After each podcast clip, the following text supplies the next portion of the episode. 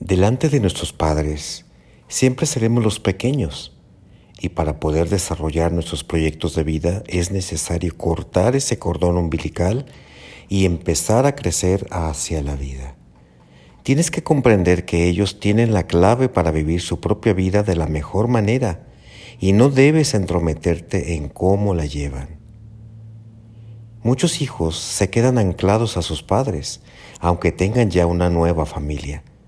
Constantemente están donde los padres inmiscuyéndose en sus asuntos.